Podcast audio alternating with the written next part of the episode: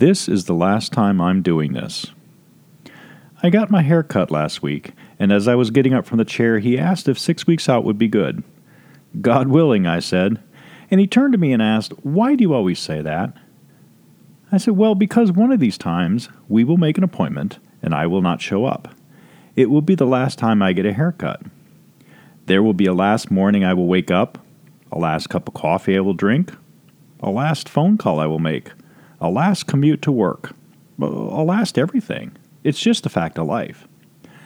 Well, that's a pretty fatalist view on life, he shot back.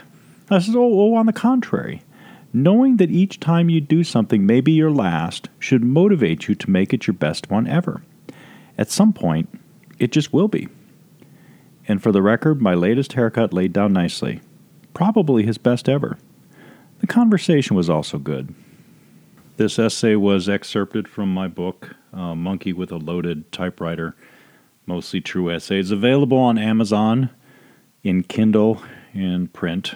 Um, I really prefer that you you buy the print edition because it just has a nice feel to it, and you can you can cozy up with this and design in, in small chunks to be able to read anywhere. Um, you know, anywhere we need to read small small essays, uh, jury duty comes to mind.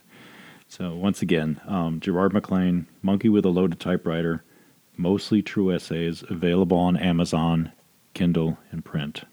Do buy it. Let me know what you think.